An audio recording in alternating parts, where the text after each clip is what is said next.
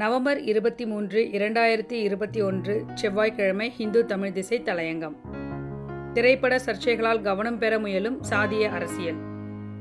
காவல்துறை விசாரணையின் சித்திரவதை கொடுமைகளால் உயிரிழக்க நேர்ந்த அப்பாவி ஒருவர் தொடர்பான வழக்கின் அடிப்படையில் சமீபத்தில் வெளிவந்த ஜெய்பீம் திரைப்படம் எல்லா தரப்பினரிடத்திலும் பரவலான கவனத்தை பெற்றுள்ளது.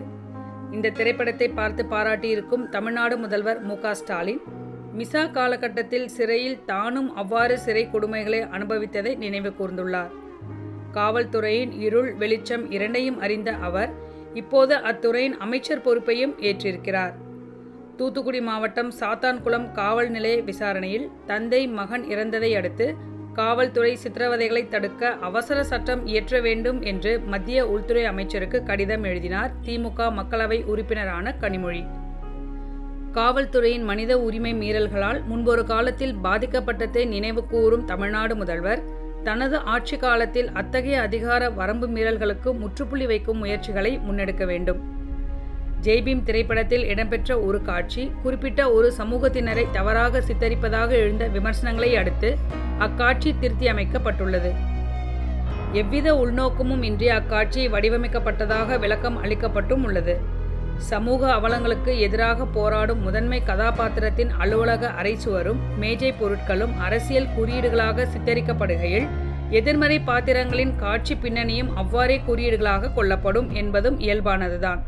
சமூகத்தில் மனமாற்றங்களையும் அரசின் நடவடிக்கைகளில் சீர்திருத்தங்களையும் கோருகிற ஒரு திரைப்படத்தின் காட்சி அமைப்புகள் மிகுந்த கவனத்தோடு அமைய வேண்டும் என்ற எச்சரிக்கையை இது உணர்த்துகிறது. உண்மை சம்பவங்களின் அடிப்படையில் எடுக்கப்பட்ட படம் என்று விளம்பரப்படுத்தும் போது வழக்கறிஞரின் பெயரைப் போலவே காவல் நிலைய அதிகாரியின் இயற்பெயரையும் ஏன் குறிப்பிடவில்லை என்ற கேள்வியிலும் நியாயம் உண்டு.